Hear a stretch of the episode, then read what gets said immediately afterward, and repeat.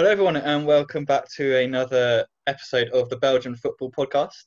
As always, my name is Ben Jackson, and I'll be your host for this episode. And I'm delighted to say that I have finally been joined by two special, special guests who I'm hoping will be able to join me on pretty much every episode as we go through the season. Um, so I'll let them introduce themselves. Firstly, I'll hand over to Joris. Joris, if you want to introduce yourself to everyone.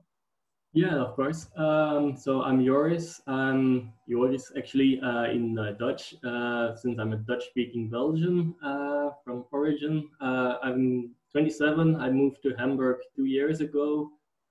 And um, I'm a content manager in my professional life. Uh, of course, I'm a sports fan, but I'm also a language lover. Um, yeah, that's about it, I think, for now. Yeah, Joris is also a, a Ghent Genk fan, if I remember rightly. I'm a Genk fan, yes. Yeah. So that remember that when when we hear him speak about Genk, that he has got a slight bias, but it's all good. And uh, Scott, if you want to introduce yourself to everyone as well. Yeah, sure. Hi, everyone. Um, my kind of obviously big footy fan. Um, my interest in kind of Belgian football really stems from a love of kind of Belgian culture generally. Actually, um, I've been lucky enough to visit a couple of times, take in most of the major cities: uh, Brussels, Ghent, Antwerp, uh, Bruges, Mechelen. Um, hoping to get back at some point next year, perhaps, and uh, take in some of the sites that I haven't yet. Uh, but I've been interested in, in Belgian football for, for a number of years actually, because it's a just a really great competitive league actually, um, with lots to talk about as we're as we're going to do. Fantastic, yeah, no, completely echo everything you just said there, Scott. Like it's such a great league, and yeah, you've definitely visited a fair few places, that's for sure. I'm hoping once fans are allowed back in and travel's lifted, we could all get over for a game. It'd be great. Um, so yeah, let's just crack on straight with this. We'll start with a, as we did in the last episode, a review of the match week. We're into the second week now. Um, we'll just kick off again, I guess, with the um, the Friday night game, which saw Mouscron uh, against Mechelen. Uh, Mechelen won one 0 Again, Herve Koffi was impressive between the sticks, that's for sure. I'm definitely a big fan of him. Uh, he actually made two penalty saves, but each time the penalty had to be retaken because he had jumped off his line. And the third one, unfortunately, he almost got to, but couldn't quite get there. Uh, thought it was a really good win for Mechelen in the end. They've now got four points from the two games, and yeah, it was a Nicholas Storm penalty that decided it really. So um, I'll go straight to you, Joris, for this first one. Um, are you worried about Mouscron and their kind of lack of goal scoring threat up front? Um, yeah, I think they, they might have an issue there, indeed. Luckily, indeed, they have uh, Koffi uh, in goal. He's doing a great job so far. But up front, um, I think they should um, get someone in from there for them um, to rack up some goals. Um, since so far, it's not looking good. No, maybe they could try and swindle Jonathan David if he has a, a bad start in Lille. They could just see if he'll jump back across the border for a little bit. But yeah, and Scott, I'm not sure if you watched it, but there was a um, like a disallowed goal for Togui, which I I don't know what you think. I thought he was onside. It looked kind of controversial. I don't know what you thought about that. Yeah, I would I would agree with you, Ben. I, th- I think it was onside as well. Um, it's just kind of one of those, you know, bad decisions to be honest. Um, which which still happen. They seem to be happening more and more often. But yeah, I, I think he was on as well. Um, yeah, I mean, I, I, I, I, I think they're going to be okay, but I think they're going to have a long season, um, along with a couple of other teams. Um, it's going to be a, a long slog for them, I think, and, and, unless they can pull some rabbits out of hats, I think. Um, definitely, yeah.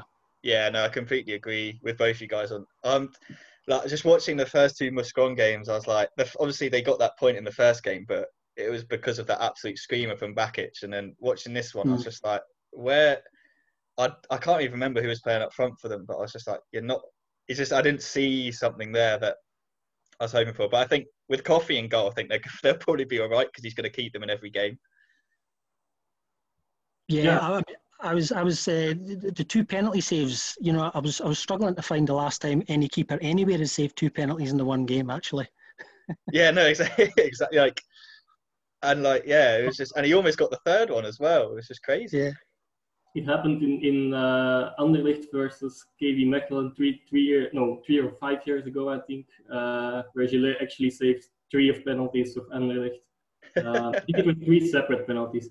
Uh, also to come back to the offside goal, I do think it was a very correct decision, uh, but it was not about Togi who was uh, offside, but uh, the Franks who was influencing the, mm. the goalkeeper, who was influencing yeah. the play, and well, it was quite clear on the images that it was actually offside. If it yeah, that's... not be allowed, then I'm not sure. That's another discussion. But... Yeah. Mm-hmm. That's a good point. That's a good point. Because when I was looking at Togi, I was like, he looks on side. But I didn't even think about looking at Franks in front of him. But yeah, the interesting game. I think you hope to see a couple more goals. I'm not sure if Mouscron are going to be my team to watch over the next few game days based on that. I like to see a couple of goals, and I'm not sure they're the one um, we'll move on to another game. And Saturday, first game on Saturday was Genk against uh, Leuven. Finished 1 1. And I'm sure, yeah, we're definitely going to talk a lot about this one. But I just, Genk should have won this game. They had so many chances. I thought Leuven were good on the counter attack, to be fair to them. But you just think with the amount of firepower Genk have, they should be putting the newly promoted team away. Uh, first game, first goal of the game went to Ito, which is a nice little screamer actually. But yeah, yeah, weak foot as well. Yeah, can't can't back, can't hate on that.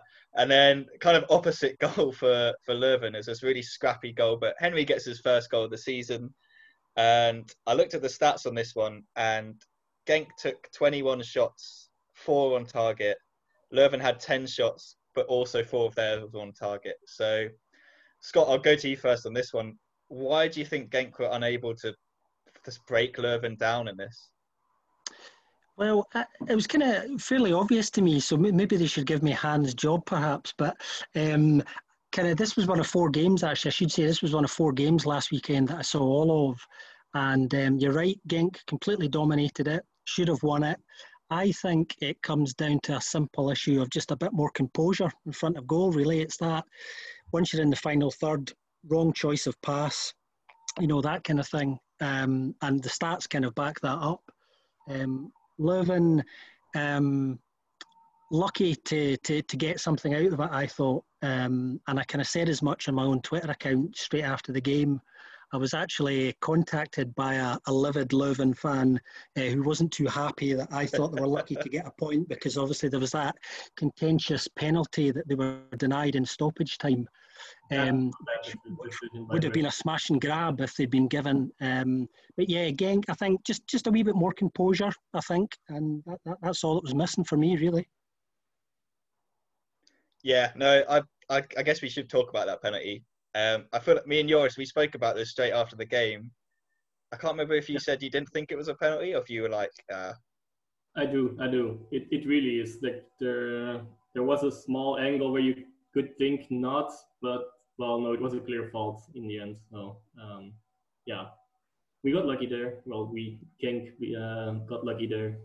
Um, although they didn't get lucky in the, the rest of the game, but also yeah. they just didn't play well enough even even with all the chances, there were not that many clear cut chances uh, among these shots. Um, yeah, the, the link up play in, the, in front, front uh, made things a bit difficult. It was not so well executed, and yeah, still I'm, I'm still bugged about game uh, about the game, uh, mostly because of um, sorry for going on for a while.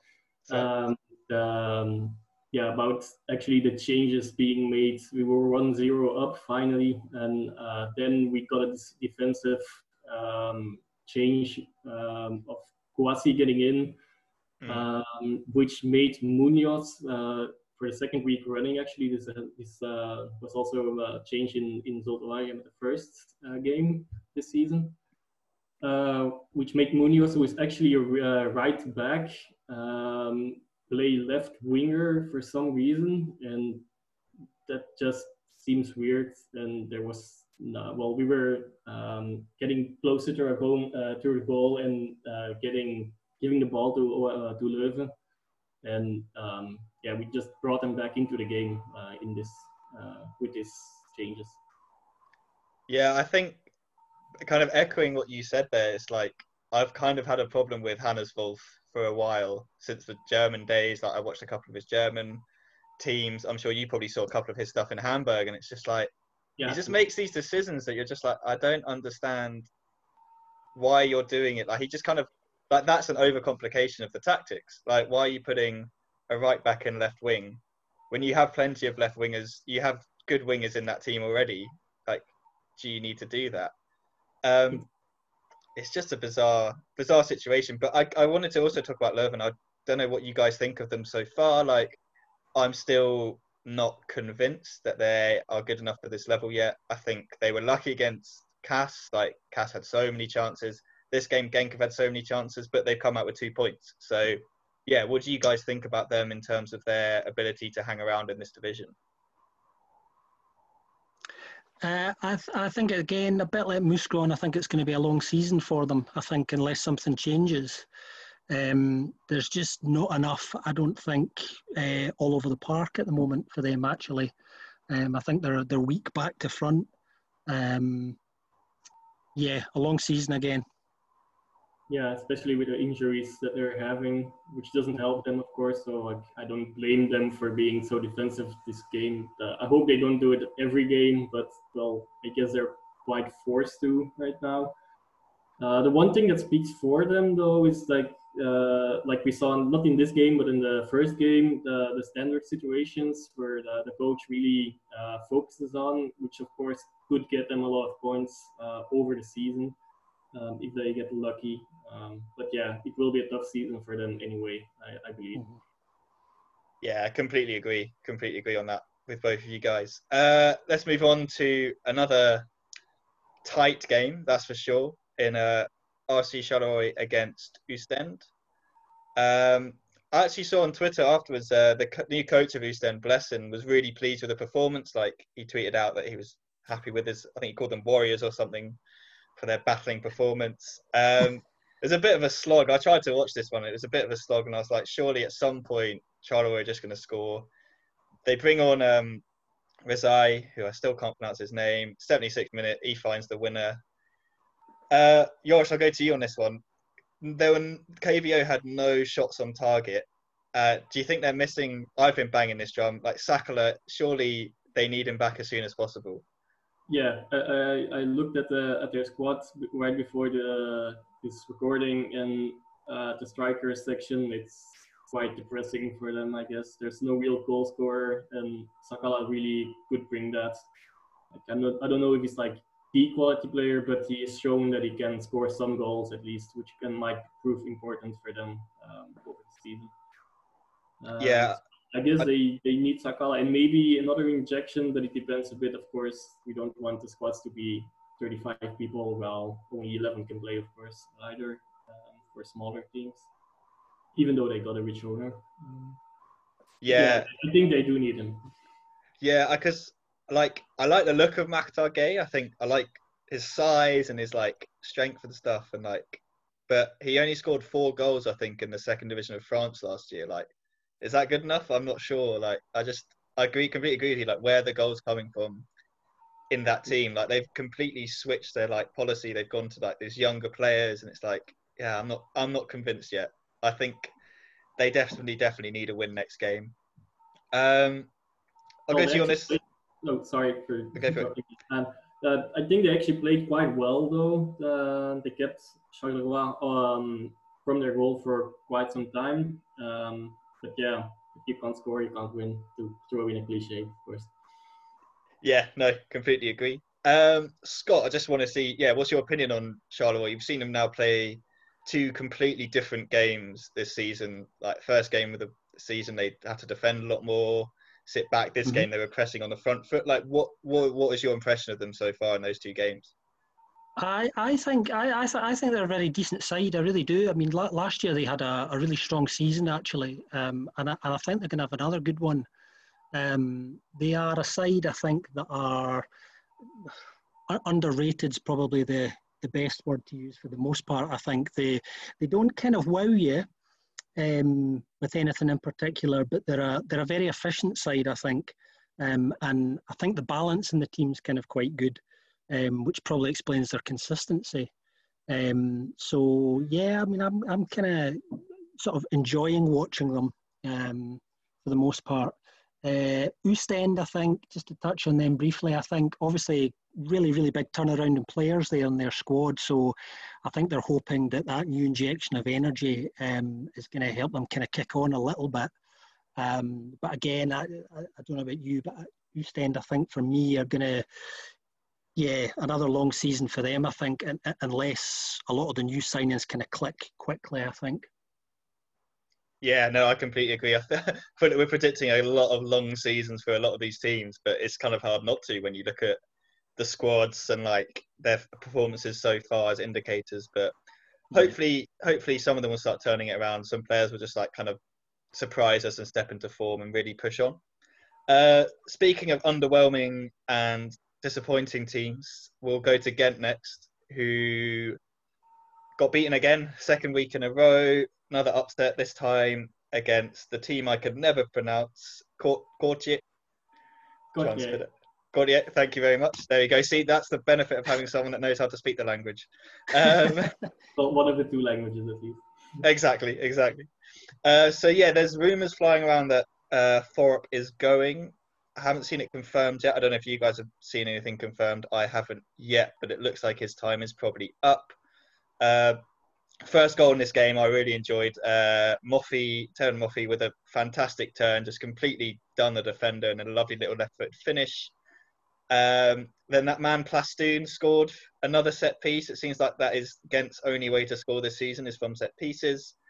Uh, that was in the 59th minute. 83rd minute, Hannes van der Bruggen, who had actually, if you watch the highlights, he came close a couple of times in this game. Finally found the net on the 83rd. Lovely finish. And yeah, troubling times for Ghent. Um, Joris, I'll go to you first on this one. Mm-hmm. Do you think we can really blame Thorup for what's going on? Do you think it's kind of unfair to blame him when they've literally just lost their best player and not replaced him with anyone similar? Well, this part I think is unfair, uh, but his re- uh, relationship with the with the directors has always been a bit rocky. Uh, two seasons ago, they lost the cup final against uh, uh, Mechelen, which at that time was uh, in second division, which was well very un- also a very underwhelming performance, and they were very uh, they were not pleased about that. And last season obviously went went great, but um, the directors there are also a bit crazy. So um, they I think they still remember that, and they well, maybe they, they'll actually give him the chance to uh, against Antwerp uh, later on, but we'll talk about that. Um, yeah, but I, I don't think it's very fair for him now. The, I do think they already got a lot of new players, though. Uh, they an- anticipated David leaving, but they didn't buy uh, or try to buy uh, a replacement for him. And um, yeah, I think that just needs some time, which is normal. Yeah, no, completely agree. Like I saw they brought in Kleindienst, who's like, like a, he's just not the same player. They seem to like these like big strikers, and it's not. Yeah, that's that's a weird. Yeah, yeah. and Klein he hasn't really been given a chance yet, so I'm not sure. Um, Scott, go to you. I don't know if you saw the game, but I was quite impressed with Moffi. Um, what do you think we should be expecting from him this season going forward? Well, I suppose I mean he'll he'll be looking as well. Kortrijk looking for some consistency. Hopefully, um, he can do that on a regular basis. Um, I think I mean this was this was the second of the kind of four games last weekend that I actually saw all of, and Kortrijk actually soaked up so much pressure in that game. Actually, I mean, I was it was one of those games where you were just kind of waiting for kind of Ghent to score, and then it doesn't happen. Um, Kortrijk, you know, not having most of the ball um, but taking taking two of their chances brilliantly when they did come. Um, it's kind of a dream for a coach in a way that you know if you're hanging in a game to a certain extent, like they were really, um, to get two chances and to take them, it just kind of completely turned the game really. Um, I, I I think Kortrijk are going to be okay. I I don't put them in the. I'm not worried about them. Um, I I think I think they'll be above the danger zone, shall we say? How how far away from that, I don't know, but I think they're going to be okay. Um, Moffi just needs to find some consistency. I think just more finishes like that, and um, they'll they, they will have a very decent season.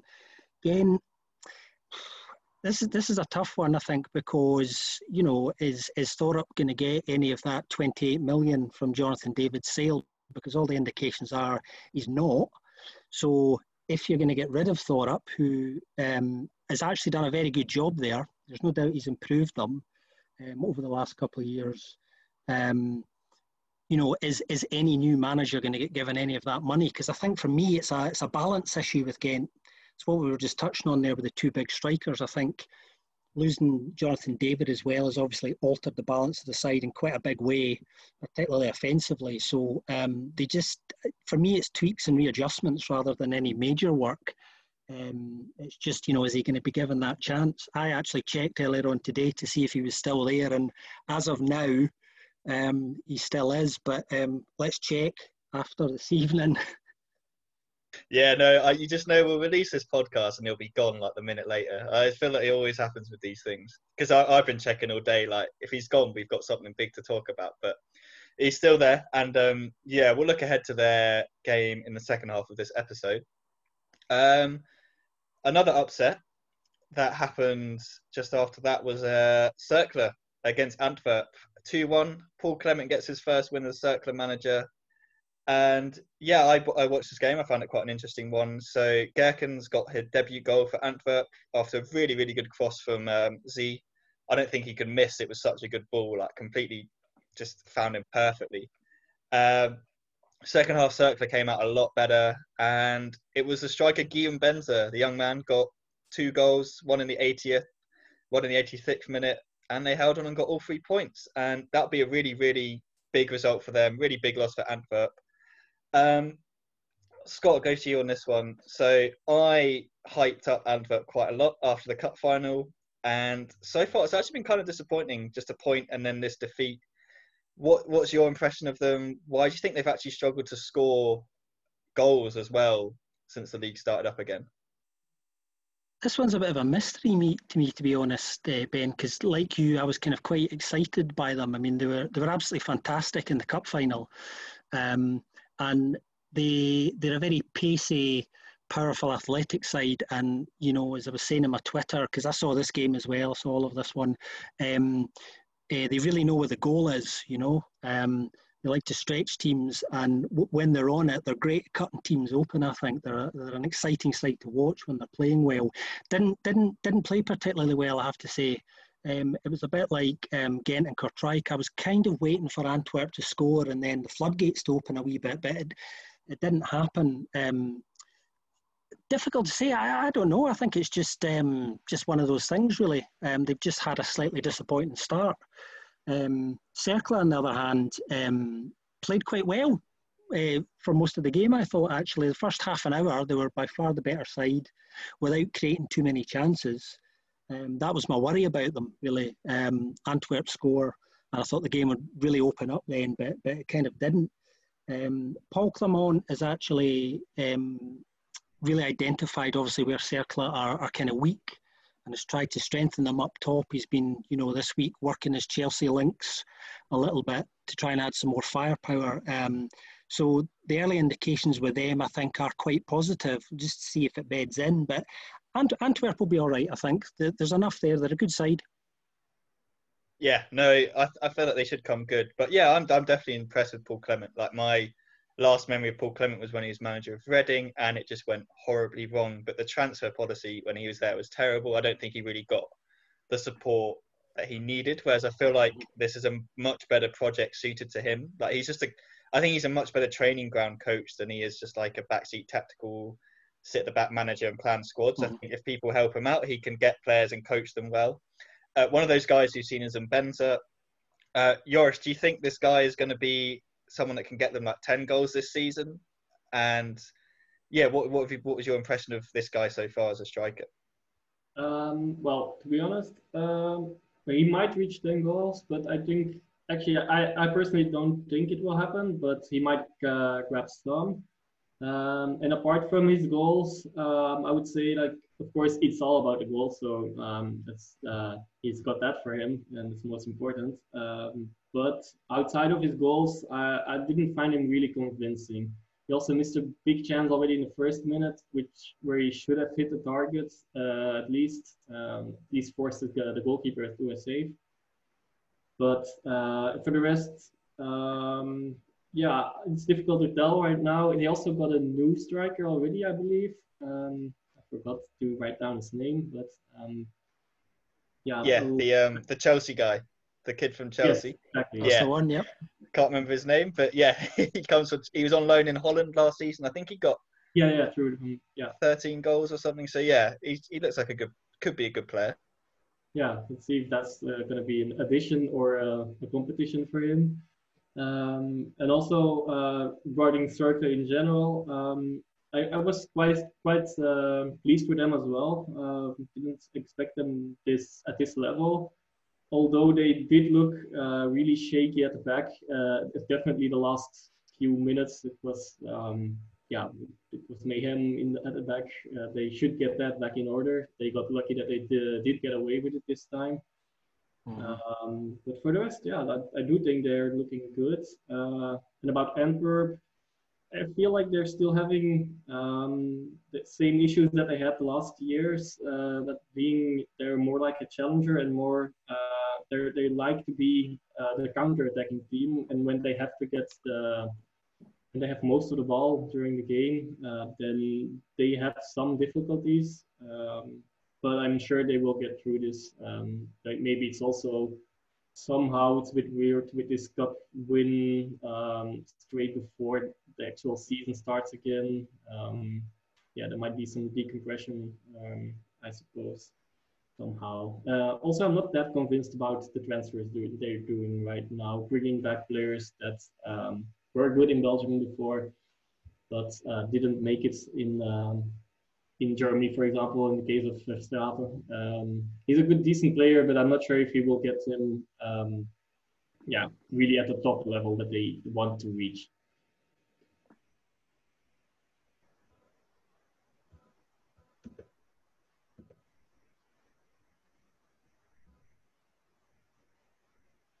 Yeah, so Antwerp, yeah, I think I agree with you there, Joris. I think transfers may be a little bit dodgy. I don't know what you think about them, Scott, as well, in terms of like transfers and cup final and the effect of that. Yeah, I mean, it's a strange one. I was thinking uh, recently the cup final might might be working against them slightly in insofar as because there's so much fixture congestion now for everyone. Um, you know the cup final coming so close to the season starting. Um, I don't know. Are, are the squad still celebrating to a certain extent? I mean, those those kind of natural rhythms of you know celebrating, having a short holiday, you know, having a pre-season, having the you know, there's there's a degree of chaos around everything at the moment, and I don't know if that's a factor. It's maybe a slight wild card. I, I agree with kind of Joris. I think the the transfer policy there is is a little bit odd. Um, I think they've got enough all over the park. I think they just need to, I suppose, get their groove on really, uh, as we know they can do, um, like they did in the cup final. Yeah, I think they're going to kind of be a work in progress, and I think it's fine for them with all the other teams dropping points at the moment. That mm-hmm. the final table is going to look very different to how people are performing at the moment. But moving on to one team that are definitely performing very, very well at the moment is uh, Beerschot, and they beat Zulte three one and it was definitely the uh, Raphael Holzhauser show.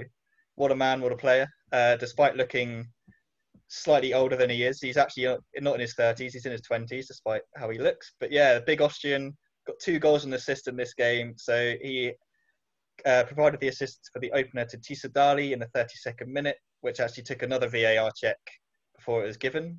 Uh, 57th minute, Saido Berahino, one for the, the West Brom fans and the Stoke fans, uh, equalised at the back post bit of a scrappy finish, but he won't care. He gets off the mark for the season. Then I can't remember what order these things happened, but either Holzhauser scored a brilliant free kick, and then there was about a 15 minute delay for rain, or there was a 15 minute delay for rain. Then he comes back on, and a minute later he scores a free kick. But either way, great free kick from him. And then his second goal, if you haven't seen it, I'd recommend finding the highlights on YouTube because he just absolutely does the defender with a nice little cut inside and then outside of the left foot into the bottom corner. Beerschot get their second win, and yeah, Joris, how impressed have you been with this team so far this season? I think from the uh, the teams that got got uh, promoted, they are the one that's um, yeah actually also earned the promotion uh, in a regular way and not uh, via legal way. Um, but I do think they're the best prepared for this season, and um, they're doing they're doing quite well right now. Well, very well even. But I do think they will also uh, keep on doing quite well. I don't think they will stay on the first spot uh, or in the in the first spots, but um, I think they should be able to uh, um, yeah get a mid-table finish by the end of the season. Um, yeah, and then Holzhauser really is a great player. He's he's kind of a player like from the older times. He doesn't run that much, but uh, his uh, free kicks uh, are great, and um, he knows. Well, his technical abilities are just great, and um, that might already be enough. It's a player of big value for a team like Beerschot, and with with all respect, of course. But, uh, yeah. yeah. no, I'm, I'm I'm a big big fan of his. Uh, I really enjoy watching him play. Uh, on the other hand, Scott, what, what do you think of Zulte? Like, can you see positions that you think they just need to go out and get someone in the transfer window if they can? Um, I, do you know I I'm I'm not worried about them. I think I think they'll be all right. Um, I think sometimes they can be a bit of an easy touch. Um, they're a very capable side, I think, actually, um, who kind of tend to disappoint a little bit.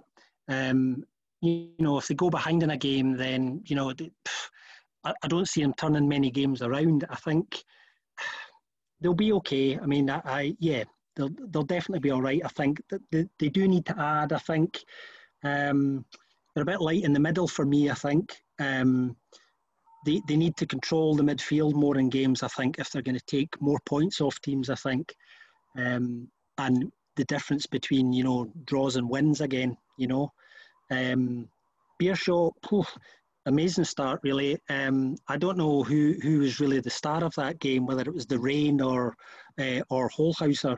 Um, it certainly didn't upset his rhythm, that's for sure, because um, he had a, a really really great game. Um, yeah, Zulte will be all right. Yeah, no, I I definitely agree that I think there's definitely weaker teams than them, and I think they've got enough quality to probably sit into mid-table again this season, but yeah, hopefully they go out and get someone in the window. I think they could definitely do with someone. Um, moving on to oh sorry. Sorry, yeah, I, I want to add a bit about Zulte. They they have some weeks, strange weeks over the last season. So they ended last season also with only one win and two draws in ten games. Then add these two games, it's already twelve games, um, of which out of which they only got one win the season uh, before last season, they also had a streak of uh, eight losses in a row all at once. And the season before that, they also had one win and one draw in a 13 game streak.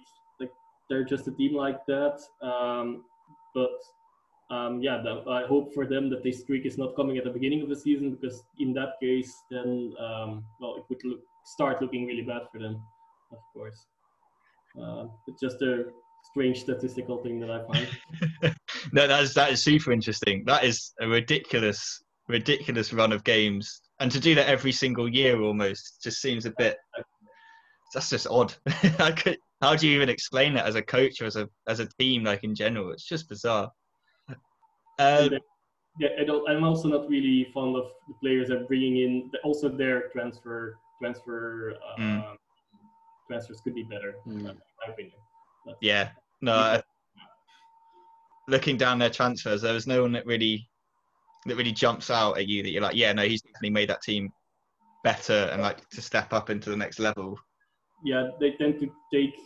Uh, well, lately they tend to take older Belgian players that have proven their worth in the league, but they might be a bit um, well, not reaching their top, but above their top uh, level and mm-hmm. going down in their level. Yeah yeah, I'm not sure if that's the right way to go. Yeah, speaking of teams that sign older players, let's move on to uh, KAS Eupen against Bruges. Uh, 4 0 for Bruges or Brugge, depending how you want to pronounce it. I feel sorry for KAS because I feel like that first, these first two results of Bruges in the cup final and then against um, Charleroi has just kind of been like a massive stick. And Bruges have just been hit by that stick, and now they're like they're kind of woken up. And despite what the game probably shouldn't have been played in the weather that it was. Like it was ridiculous. Uh, But yeah, 4 0 win. Diatta, I thought, was brilliant. Got two goals. His first goal was a great, great finish. Uh, the young striker Badji got his first goal of the season, which was definitely mm-hmm. a fortunate one. Keeper made a bit of a mess. And then, yeah, Vanaken and Vormer combined for the fourth goal. And yeah, poor old KAS, really. So, Scott, I'll go to you first on this one. Do you think do you think Bruges are back? And do you think that someone like Badji is the best man to lead the line, or do you think they should look at different options? I think it's it's, it's probably too early to say whether they're back or not. Um, I think they're still um, still my favourites for the title again. Um, I've seen nothing to kind of change my mind about that really yet. Um, Badji, I think you know again it's another one of those. Um, can he find some consistency? I'm not sure that they know themselves at Bruges really kind of um, who who their main man is. To be honest, um, I, I, think that's kind of up for grabs a little bit, um, and that that might be part of the problem. Um, there's enough experience and talent on this side, I think, to to to start the consistency kind of coming again. That for the the first goal actually, the the mistake from the goalkeeper, I thought it was just you know it was one of those you know ground opening up moments. Um, I think, um, and there was kind of there was there was there was no going back after that. Really, I I did think it was going to be a question of how many, and, and that's kind of how it worked out. Um, Bruges will be happy to get such an emphatic victory. I think now. Uh, after a disappointing start, so um, that that's maybe just got things out of their system for them a bit.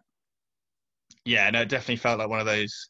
Once they started going, it was never really going to go the other way. Um, you're speak. We've spoken a little bit about transfer policies of some teams. Um, what do you think about KAS? They're signing 30 plus year old former Barcelona players at the moment. No sign of Messi yet, although he was in the stands for this one.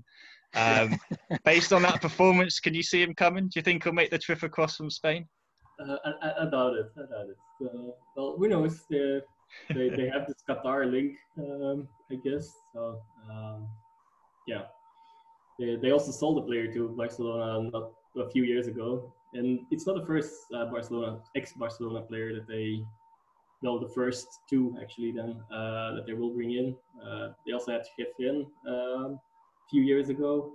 Uh, it's also a bit, of their transfer policy. Well, because of these categories, um, this categories money, I suppose. Uh, they also had, uh, well, it's not Barcelona, but uh, some other players. Like right now, they also have Andreas Beck in there, um, still in their squad. He's not been re- really impressive, uh, but still he had, has some German caps. Mm. And, uh, and well, Luis Garcia actually, that was the one example that did really well. So let's hope for for them that the, um, Adriano and Victor Vázquez will be more in this league. Um, that he did really well and actually basically kept him keep kept them. He kept. Yeah, I'm sorry for this. He kept them uh, in the league uh, a few times only by himself, basically. Uh, Luis Garcia. Um, yeah, I don't know. Uh, we'll have to see on that. Um, I don't. I'm not a real fan of this, but it's it's a cool addition to. They also always bring a story to the league at least. yeah, no, that Messi cutout. I don't know. Yeah, the Messi cutout was definitely like the highlight for them from this game. I think. Um, we'll move yeah. on. We'll move on to uh, Anderlecht, who. It was also uh, the fun fact. Uh, well, fun. I don't know, but Badji's goal, which was actually like, well, was the bad goalkeeping, was actually the first uh, striker goal by uh, for Bruges in 2020, which sums up the issue. yeah. Yep. Yeah, they just I don't know, they just it's like they don't need a striker, but then you're watching them, you're like, oh, I wish you had a striker. You just think, what is going like? It's just it kind of baffles me that you can win so many games. But I guess it's like kind of how modern football can go now. You can win without strikers if you have the right players in the right other positions.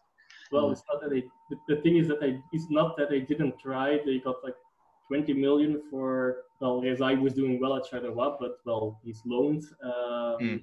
They also loaned Diagne last year, which was a disaster. Yeah, uh, they, they, paid a big sum. I, th- I do believe I do believe in Verhecke. I think he will actually become the main striker over time for Bruges, mm-hmm. but um, he's not been convincing and not consistent at all uh, so far. Inkremenschik is one of these guys that you just don't get. Um, they were they were behind an Argentinian um, youth international guys, and then they, in January uh, they didn't get him, and then they just bought this guy for six and a half million, and I don't know, uh, it doesn't look very promising for him uh, so far. He didn't score uh, as well. Um, yeah, and he's just not playing well, and not playing at all lately. Yeah, so I think yeah, I think we'll be seeing Badji for a couple more games based on that. Uh, shall we move on to uh, another Sunday game? Anderlecht against St. Truiden. Uh, 3 1 win for Anderlecht. Uh, it was actually, in the end, it turns, turned out to be uh, coach Vercauteren's last game in charge. He's now been replaced with Vincent Kompany, that little known Belgian, former Belgian international centre back that no one's ever heard of. But we will talk about him in the second half of the podcast. We won't go into that now. Um, it was pretty poor defending for the first goal from St. Truiden. Allowed um, Mykhaylichenko to basically go from the halfway line all the way into the box and score. He did put a nice little bit of skill when he got closer to the box, but he should never have been allowed to get that far without any sort of resistance being put up. Uh, the job for the away side got even harder when um, Sankom was sent off literally just after half time. And I think literally from the resulting free kick, Di Matta got his first goal of the season. Uh, Nelson Balongo got one back for St. Truiden on the counter attack near the end of the game, which, yeah, put them back in it, that's for sure. But Percy Tau then came on, end of the game with a debut goal. And I read somewhere that in Belgium, every debut goal he scored for the ridiculous amount of Belgian teams that he's played for has actually been a chip. So there's clearly some sort of betting syndicate out there that's putting bets on Percy Tau scoring chips, and he's obliging every single time. Um, yeah, so Joris, I'll go to you. I think we should speak about Tau because I just feel like he gets speaks about a lot. Um, do you expect him to start more for Anderlecht this year than he did last year at Brugge? And what position do you think he should play if he does start? Um, I, I, do think he will, um, just because of a bit of less competition. Um, well, less, there, there's some youngsters um, on the right wing side. I do believe that's going to be his position uh, mainly in this team. Um, yeah, on the right wing, um, they just have some youngsters that didn't well they are not that consistent yet and i do think he will take some uh, well he can, he can fill in the, that gap um, and I do think that's quite a good transfer for them. Um, yeah, not sure what else I can add to that. I, I do believe he will get, get regular starts at the right wing at Yeah, no, definitely after that goal as well. Uh, Scott, just want to pick your brains on St. Truiden under the scariest man in football, Kevin Muscat. What, what have you thought of them so far? And do you reckon if they kept 11 men on the pitch, they could have got back into the game? Um, Probably, probably not. I, th- I think you know Anderlecht had too much for them um, on the whole. I think um, it's too early to say. I think what sort of season St Truiden are going to have. I think um, they obviously had a great result um, first weekend, uh, beating Ghent. Um, Kevin Muscat, such an interesting appointment. Actually, um, I, I kind of just don't get it if I'm honest. Um, if you if you go and have a look at his kind of his CV, the, there's kind of nothing on it that that that you know, makes that uh, an obvious or an interesting appointment at all. And I would love to find out what the thinking was on that. Maybe there's maybe there's something around um, Kevin Muscat's personality and and um, his coaching style that maybe St Truiden think is, is something they're missing and might stand them in good stead over the course of the season, perhaps. Um, but it's a bit of an odd one. Um, I don't think. I mean you would you would think that there's very little hope for St Truiden, but actually they what they've shown in the first couple of games is perhaps they're not going to have as bad a season as as as we thought before the season started. Um, but again, they're one of maybe four teams I would file under. It's going to be a long season ahead. Yeah, no, I agree. I think my thing with the Muscat appointment was just like it. It just felt like one of those ones that could go either way. It could be an absolute disaster. Yeah or it could go really, really well. And so far, it's kind of gone 50 50. Obviously, only two games, so who knows? But yeah, I like you. I looked into his background and I was just like, okay, he did all right in Melbourne, but that's the A League. That's not, there's not the same pressures yeah that you get in like a European top flight. Um, so yeah, we'll, we'll wait and see on Kevin Muscat. Um, I did get a hard. That's in his in his style. To be fair. Yeah. Yeah, I think I think I think that's right actually, and, and that's the only thing in a way that kind of makes any sense to me with the appointment. They they mm. feel they need I don't know to use a cliche a bit of steel, um, and that's kind of obviously what you know he he brought as a player and, and probably brings as, as as a manager. So if he can instill that in players, Joris is right. I think they, they they're a side that you know very physical, don't play a lot of what as a general football fan you would call particularly attractive uh, football to watch. Sorry to St Truiden fans, um, but you know, uh, yeah, Kevin Muscat. yeah, you, you, just say it and it sounds weird. um, we'll move on to the final game, the Monday night game, which saw Beveren take on Standards, and Beveren were probably the surprise team of the first round, beating um, KVK, and they took the lead in this one. Uh, it was actually quite quite it was decent build up play for the goal. There's a bit of terrible defending on the right hand side from Standard, but um, yeah, Shrivers uh, finished off a good little cross, and ten minutes later, probably my goal of the week. Uh, Amallah with a wonderful mm. volley to get Standard back in the game, well worth a watch. And then three minutes later, Bastien scored a pretty decent goal himself, got his second of the season, and Standard got their second win. Um, Scott, I'll go to you to start with um, with Beveren. What do you think they're going to be better than last season, or do you expect them to still be not even just a long season, but a very very long season? Very, very, very long. um, I think they've had a good start, obviously, um, which has surprised kind of everybody. Um, and, and, and maybe they were determined to have a good start and the hope that that might kind of set a kind of an early pace for them. Um, you know, they, they pick up some points early, kind of theory, um, to leave yourself a little bit of wiggle room, perhaps.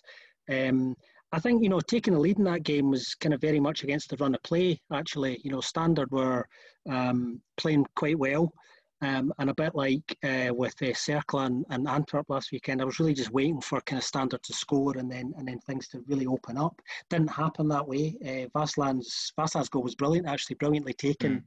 Um, very physical side again. Um, not not great to watch, certainly at the moment. Um, I don't think there were some really, really wild challenges flying in that game, especially in the first half. Um, that was something I kind of put out on my own Twitter account while I was watching it. There was a few kind of gasp out loud moments. I thought um, to such an extent that I was beginning to wonder whether there was a beef that these two had that, that I wasn't aware of. uh, but I don't, th- I don't think there is. I think it was just, you know, just pure pure, pure emotion um, getting the better of players. Um, I, I, don't think I don't think they have enough. I think they're going to struggle. Um, I think the better sides um, are going to pick them off, much like happened in this game. Really, I agree.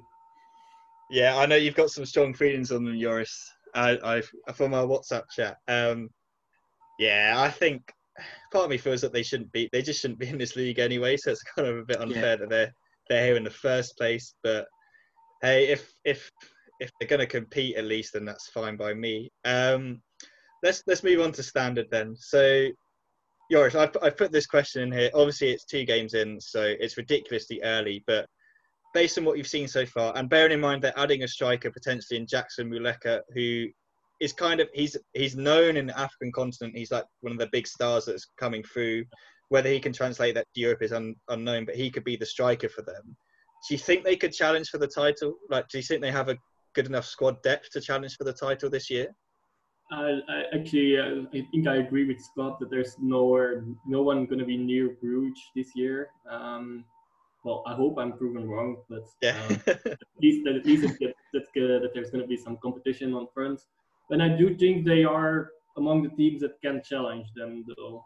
Um, if I have to pick teams, uh, and indeed Muleka, um, yeah, it's, it's, promising. It's always a bit difficult to predict how fast he will um, adjust to being in Europe. Um, since uh, Genk actually also had uh, one of his predecessors, you should also know him uh, by now, uh, Samatta. Mm-hmm. Um, mm-hmm. He also needed half a year, half a season at Genk uh, before him um, transforming into a really uh, good striker. Um, yeah, depending on that adaptation, I do think they do need uh, a striker though. So I hope for the, for them, I hope that Muleka can fill in that uh, fill in that gap for them. And I do think they will be like challenging for places to uh, well for the first playoff places. So to to uh, well the top four at least. I think they should definitely get there. And when once you get there, you never know. Yeah, no, absolutely. Uh, so yeah, that wraps up our review of match week two. We'll just take a quick break now, and then on the other side, we will preview round three.